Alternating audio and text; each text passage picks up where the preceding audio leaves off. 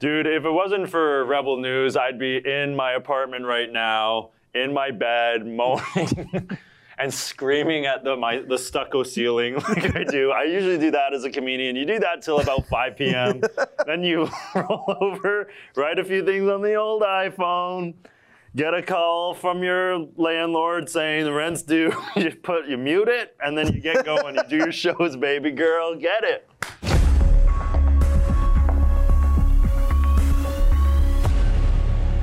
We need to start looking at these things from a less politicized perspective and just simply explore the science. I mean, you see this, these things being explored uh, as actual science in the Nordic countries, and they're certainly very educated people, and they certainly know what they're talking about, versus a couple of meatheads on C N N going on about how everything's horse dewormer, or how, you know, water is essentially used as engine coolant. I mean, if, if Joe Rogan said, oh, all I'm drinking is water, I'm just hydrating, they'll be like, oh, he, he used the water sewage treatment, like that's what he used, sewage treatment material to to to get better. It's like, so what he's saying at all. I mean, this is a is a very cheap tactic. It's a way to uh, you know, delegitimize anything that he's saying by simply calling it horse dewormer. I mean, it's been prescribed for many, many parasitic illnesses. It's used to treat worms. That's what it's for. A lot of poor people uh, in poor countries, you know, their kids have to take it because uh, they they got worms, right? They get worms in, in their food, and they and it, you know, like flies. Uh, gestate in their bodies. Like, that's what it's for. So to claim that it's only used against a river river disease or whatever the hell th- that guy was talking about, well, that's that's just a way to marginalize it. Why is it being treated for every form of uh, of domestic animal? Because it treats worms, and they're very close to the ground, and so on. Hornets buzzing around in this country. Everywhere you look, there's another public health officer. Every city has one. Every region has one. Every province has one. There's a, like, oh my God, I, there's how many thousands of you are there? And they just utter something. And it's different from what they said a week ago. It'll be different in another week. And if they say it, is that law? Or do they have to put up a written press release? Or does it have to be an order? Like, there's, it's so, they don't know what they're doing. The police often have a different set of rules every week or every month. And how do they enforce it? And and what about exemptions, like for masks? It's it's such bad lawmaking, bad law enforcement. It was terrible when the police got involved to begin. Since when do police police enforce health and, uh, health orders? Never. You're sending a SWAT team to take. I mean, let me let me refer you to the worst moment in that Arthur mm-hmm. Pavlovsky. He had left his church. They could have picked him up at church. They know where his house is. They could have picked him up at his house. But he was in the car on a road, and they had this whole SWAT team sort of swarm his vehicle on the road like he was some narco-terrorist, pull him out of the car, put him on his knees on the highway, cars speeding by. Why did you put him onto the road? Why didn't you put him off the road? You put him on the road while cars are speeding by, hands above his head. Why are you arresting him at all? You know, you know his lawyer. We've been paying his lawyer to talk to you cops for a year now. You wanted the shock and awe moment. You wanted to humiliate him. You wanted to justify your SWAT team budget. What the actual hell? And we've seen the slow authoritarian emergence. I think a lot of the good cops have either been reassigned or retired. And I think the worst cops are having the time of their lives. And everyone's become a bit of a mini cop, a snitch, um, an auxiliary, a brown shirt, a mask enforcer. Uh, in Alberta, unvaccinated people are not allowed to meet each other in private. Not even the Stasi would say that.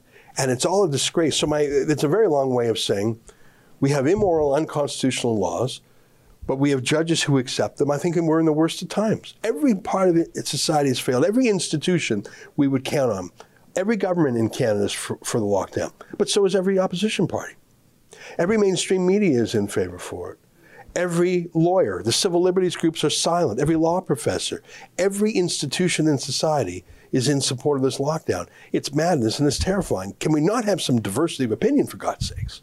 The left is supposedly like the anti-big business party there. It's like, how much can you really say that you're a rebel when you are s- supporting the same people who are mandating things and making money hand over fist that you don't have a choice in taking. How can you say you're a rebel when you side with those people? So this whole like leftist rebellion against the big system, like that is dead. That is no longer around in this country. People would much rather, like Amla was saying, it's much easier to be a part of the majority, to be a part of the herd. If you don't have to think for yourself and you can leave it up to someone else to do that for you, then you're going to be a, a content person in many ways. Even if you're not a happy person, you can be content. And for most people, content, uh, contentness and mediocrity is good enough for their lives. I mean, that's always like, comedy is just like this tiny little part of what's actually going on in the world. So it's like, I don't want to pretend that I'm doing something more important than it is, but it is really, it's like, yeah, it's something that I feel like we were kind of saying, or me and my little crew of friends, we were saying like, you know, four or five years ago, and then, you know, kind of got popular doing it in America a year and a half, two years ago or whatever. You, you're watching like everyone else say that and you're like, yeah, I mean, this is the stuff that, you know, everyone was yelling at us for saying. And now everyone's kind of like, yeah, both sides are bad. And you're like, yeah, no shit. Like you guys were all, I would say they're all, it's like a lot of people arguing over who gets to be like the teacher of a class. And you're kind of like, dude, it doesn't, who cares? You know what I mean?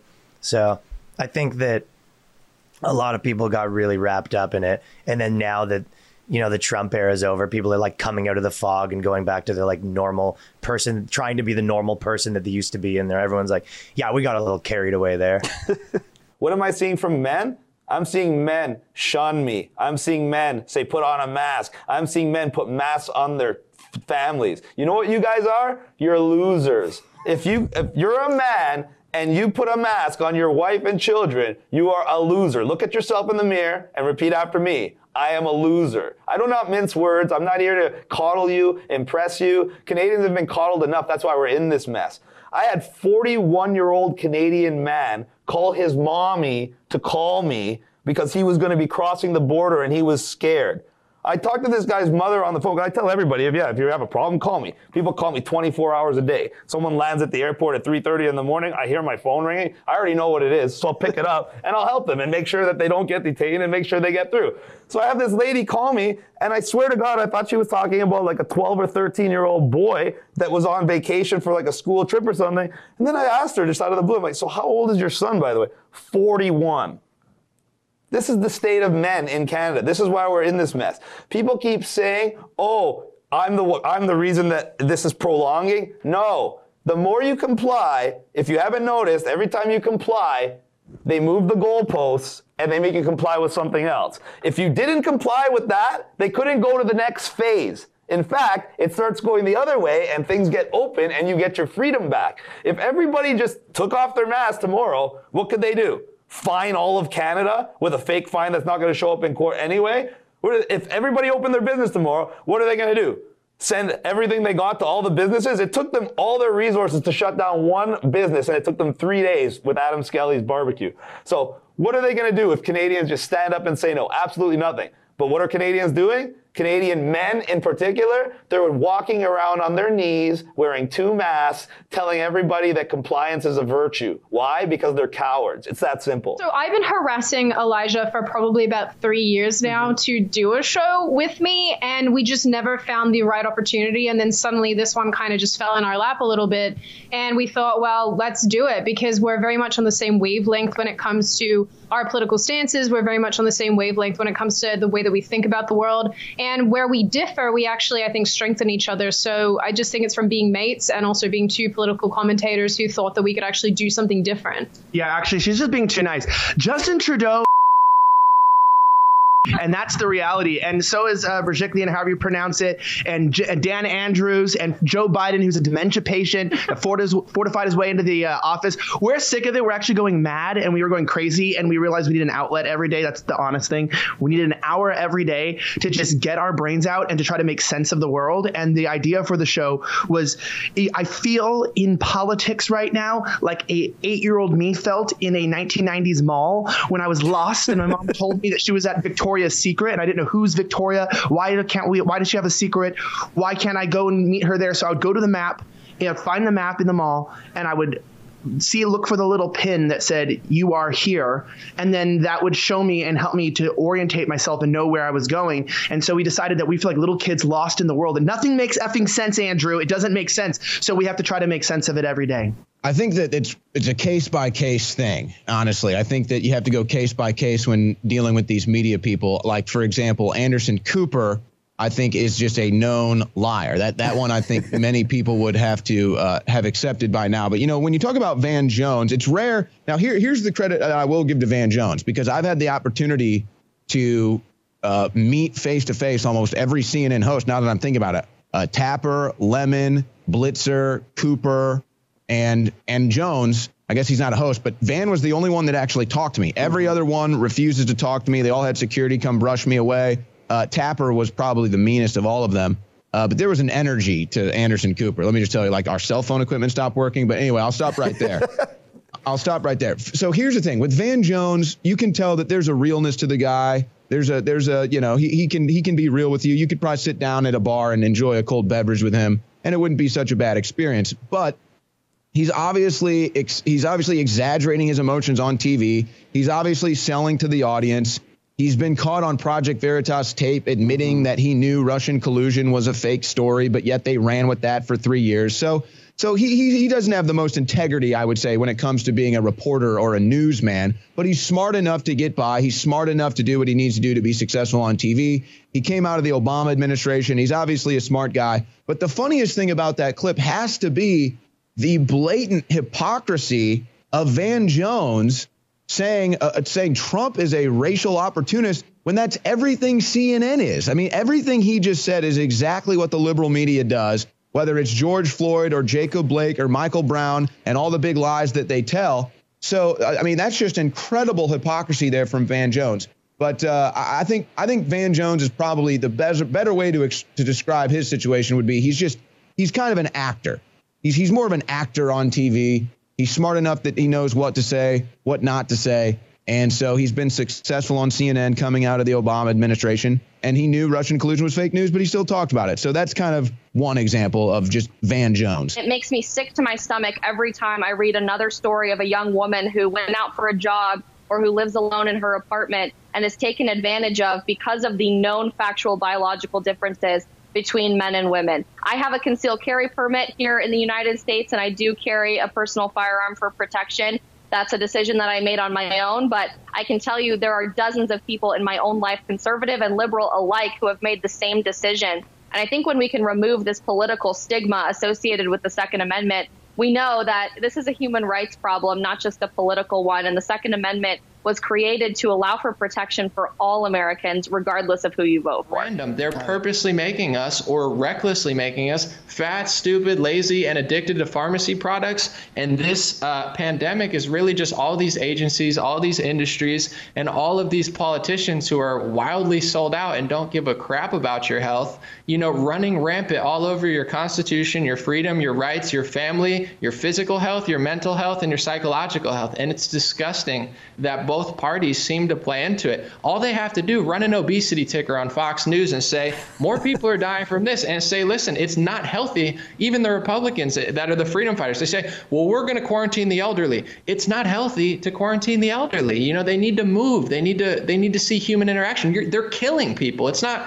you're killing grandma without a mask. The politicians, the pharmacy industry, and these lockdown fanatics on both sides are killing Uh, elderly, and they're treating kids like animals and slaves and psychologically abusing them. It's so gross what's happening, and I can't fathom why uh, they won't talk about it, but I will. So, you know, you have to wear a face covering when you go skiing, which is, and it's just silly because when you're skiing, um, you are outdoors, your equipment kind of makes you not near other people, you're wearing gloves, et cetera.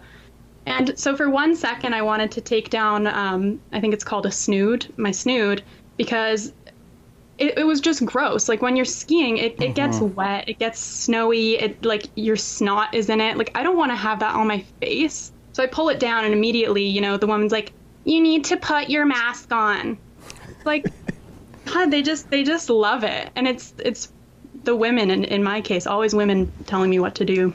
Is this the is this bad for the party, for the Republican Party, or is it better, do you think, to pitch to a wider tent of people and try to bring more ideas into the party? This has to be the worst marketing plan I've ever seen by any political party in the history of mankind. But even just even as just a marketing plan, I think less than a million people, less than a million gay people voted for Trump last election, right? Now, let, let, let me just ask a simple mathematical question. How much of the uh, G O P base do you think are Christians? Uh, seventy percent? seventy percent probably. Now, let's say, of course, most Christians are not real biblical Christians. Let's be honest. Most of them are just soft anyway. Let, let's, let's get something clear. Let's just say a small number. Let's say fifteen percent of that Christian base are Christians like me that's not going to support that type of stuff. Let's just say ten, say ten. It's still probably quadruple the amount of that gay portion you're trying to pander to. The math is not on your side. Doing that makes no sense. You're going to lose every election to ever exist because you're trying to outleft the left. Who told you that was a good marketing plan? I, I think my camera went blurry, my bad. But uh, who told you that it was a good marketing plan to go against math, to go against simple math? That's insane to me. You got people like Lady Maggot. This person is literally, have you seen Lady Maggot in real life? No, not in real life, no. Bro, six three, six four with heels on, with a dress on. We could have had I mean, a, Dennis Rodman did do that, if you recall. Some, I do, but let's be honest, something is wrong with Dennis Rodman. would I mean, you support, would you support a third co- party coming out of the woods because of this? Yes. Yes, period. Okay. We, we, we, needed, we needed a movement because, because I'm going to tell you the truth. At the G O P, because here's the thing, the G O P is where the Democrats were six years ago. Mm-hmm. We, they just going far left. It's, it's not right versus left no more. It's left versus far left now. And if they continue going this way, you, I, I'm not supporting nobody like that. Period, point blank. I will not compromise my faith in the name of politics because that's denying God before man, which I won't do. So there had to be a third party because I'm willing to not vote. I'm not, I don't vote for the lesser of two evils. That, that, that, sounds, that sounds like stupidity to me. I vote for what's right. So if, if nobody is right, I'm not voting. So, and a lot of people even on my channel aren't really comfortable with this answer um, because the right or the dialogue on the right has been so consumed with this idea of small government. Um, let private businesses do what they want. But like, here's the thing. We know that we don't have any representation left in the culture, and we know that we can't necessarily expect every person working for these companies to really make a stand because they'll get fired and then like what, that you want them to go down and die on this hill and then not be able to provide for their families? Of course not. The way I see it is that we only have – I used to estimate about ten to fifteen years before things would basically be irreparable. Now I'm thinking more like seven. Uh, the only institution that we could occupy – within the appropriate time frame, and then also as far as how easy it is, would be government. We don't have time to take back Hollywood or education. We don't have time to take back corporations and convince them that what they're doing is ultimately destructive to the free markets that foster them. And so what we could do, though, is win elections for the time being, uh, maybe not federal anymore, but you could win state elections. Like we control, like what, in America, twenty-six state governments, but conservatives are still complaining about their freedoms and everything. It's like you have the power to stop that under the tenth amendment um, in terms of like COVID restrictions. But even with this, like if you were to say raise taxes specifically on businesses who are propagating this like neo-Marxist woke propaganda, that would eventually, I think, incentivize them to at least tone it down. And so then this gets into the, are we ready to wield power effectively as conservatives and abandon this this naive sophomoric idea of the power vacuum for the power vacuum's sake, which inexorably is filled with forces that ultimately want to eliminate your representation in that vacuum or even on the sidelines of it? Or do we want to uh, basically sit idly by and, and allow the destruction of our country to happen through this sort of corporate consolidation of this like homogenous narrative of woke? And if you deviate, you can't even patronize these businesses anymore. You can't attend the schools anymore. They literally, to, to borrow a term from our friends on the left, will other you in society to where you eventually will have to conform. And even if you don't conform, who cares? You're one percent. You have no power left. Until I'm forced to, I'm not going to get the vaccine.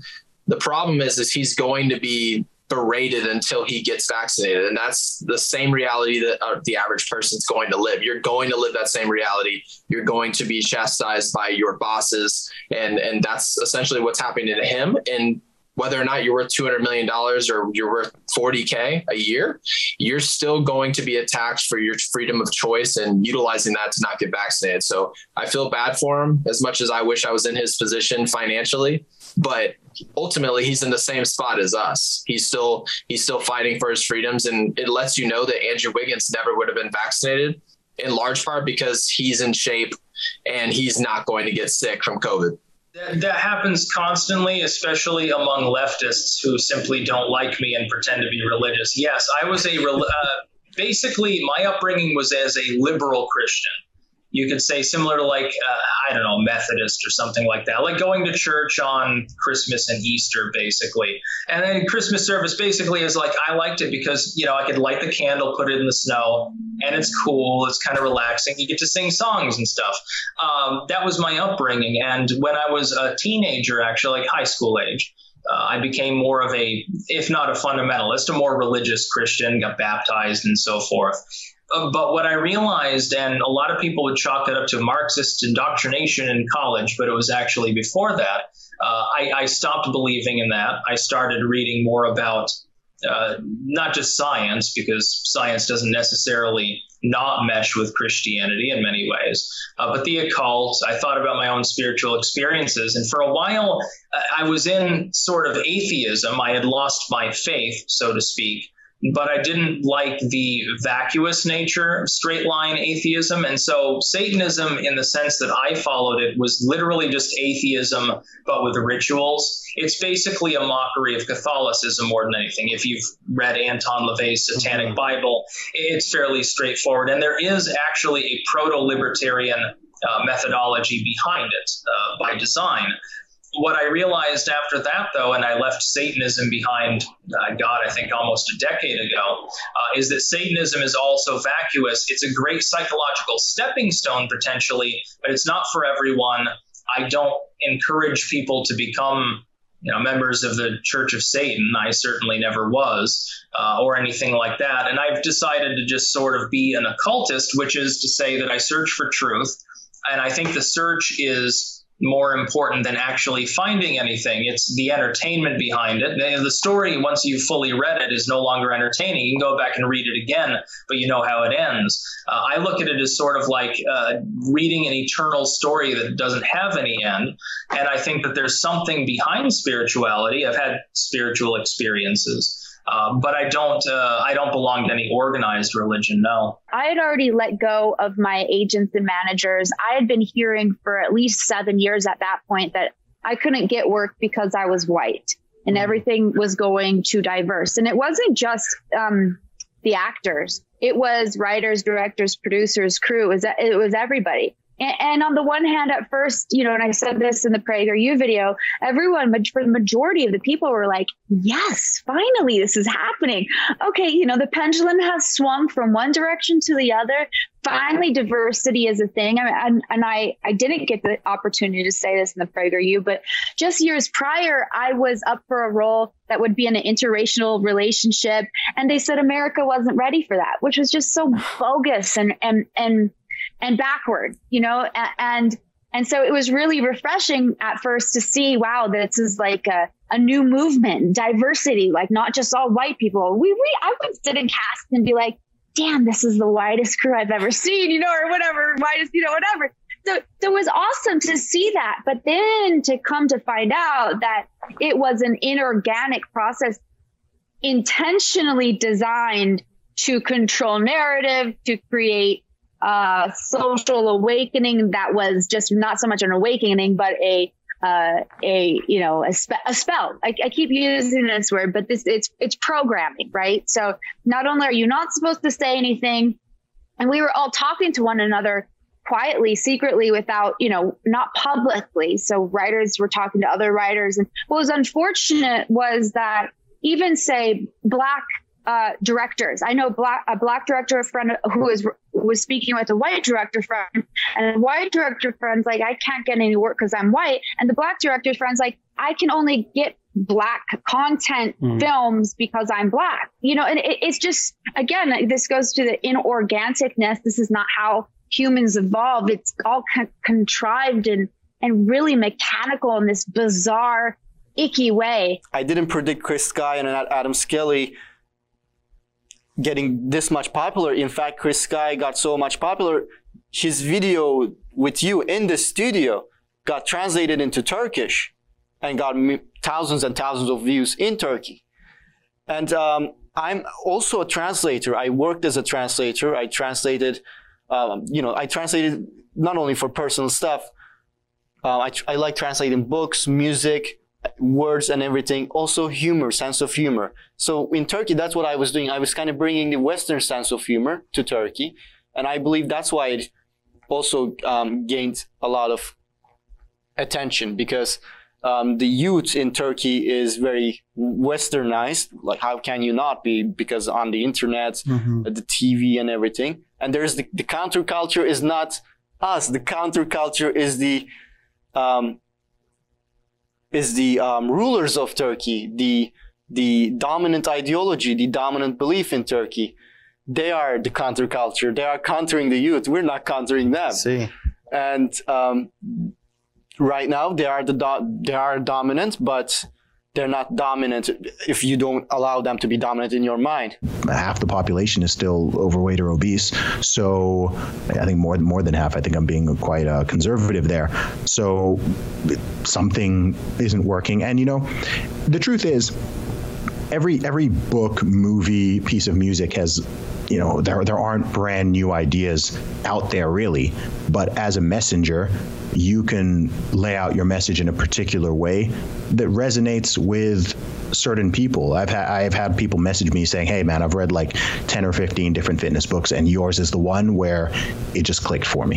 Right? It's simple. It's concise. I'm not trying to overload and overwhelm people with all these technical terms and tons of data and science and all of that. It's just like it's a very practical guide. You can just read it and be like, "Okay, I know what to do to reach my goal. These are this is what I need to hit. This is what I need to eat. This is the kind of training I should do." So that's why I wrote it, really, just to help people out, and I'm glad it's been doing that. I noticed you tweeting, I think this week, within the last couple of days, um, a correlation between the type of people who don't work out and the type of people that do. Have you legitimately found a correlation, do you think, of people who, you know, never have any type of exercise, maybe as a matter of, of on purpose? Uh, yes, I have. Absolutely. What would that um, be? Because, because people who train hard in any discipline, um, obviously with me, I'm big on strength training, lifting weights, resistance training, but it's all about personal responsibility and accountability and discipline and hard work and perseverance. So if you apply that in that area, it spills over into other aspects of your life, right? There's no, there's no socialism. There's no jacked socialism, right? It's not like, oh, I work out and my muscles get taxed and they go to somebody else and they get some of my gains. It's just like, no, it's totally individual, one hundred percent level playing field. The weights weigh the same thing every time you go into the gym, et cetera. And there's no, you know, that that's what it is. There's not even a team. It's just you versus the weights. So I think that mentality does tend to lead people. It filters out into other aspects of their life, into their careers, into some of their socio-political beliefs, et cetera. I mean, that can even be, that can even be measured. That could even be studied. And yeah, it's, uh, you know, obviously when I say things like that, I'm being slightly tongue in cheek, but there's, there's also truth to it. Like, you're not going to see a lot of, um, I don't, I don't, I don't, I've never seen a jacked socialist. Um, I'm not even, I'm not even saying that to like, to be mean. I'm just being like, that's a thing, right? I've never seen, they, they tend to have a particular physique, right? And they're not someone who, you know, they'll be talking trash on Twitter all day, but you're looking at these people and I'm like, okay, none of you, none of you lift, right? And I don't think that's, I think there's they're lifting a, spirits, not, Zuby, okay? They're not lifting anything. Um, so, so yeah, so I, I, I say it in that sense, but there's there's also there's also truth to it. Um, so yeah, it's uh, it's one it's one of those ones why I think that maybe that's why that resonated a little. And, and so yeah, anything I do ends up having giant views, giant ratings, and so it's like, oh, people can't have that. They can't just have somebody shooting from the hip, telling it like it is. You know, they just can't have that. And so yeah. Now it's like weird, I'm like suppressed, but then it makes it kind of trickle out and people even want it more. So I think I get more than my due of, of, of people thinking I'm, you know, a good guy. I mean, I am a good guy. I do tell the truth. I make mistakes sometimes, but uh, I don't ever want what I really do to get overshadowed by by hype. And I think only their deplatforming me has, because uh, I'll even say some stupid stuff when I'm on a show, and I don't even mean it as a joke. And then people listen to it, and then like it's Nostradamus. They like turn it into something really, oh God, you get the deepness of that. And no, the truth was I was drunk and, you know, had a huge toothache, but but it's it's it's pretty crazy.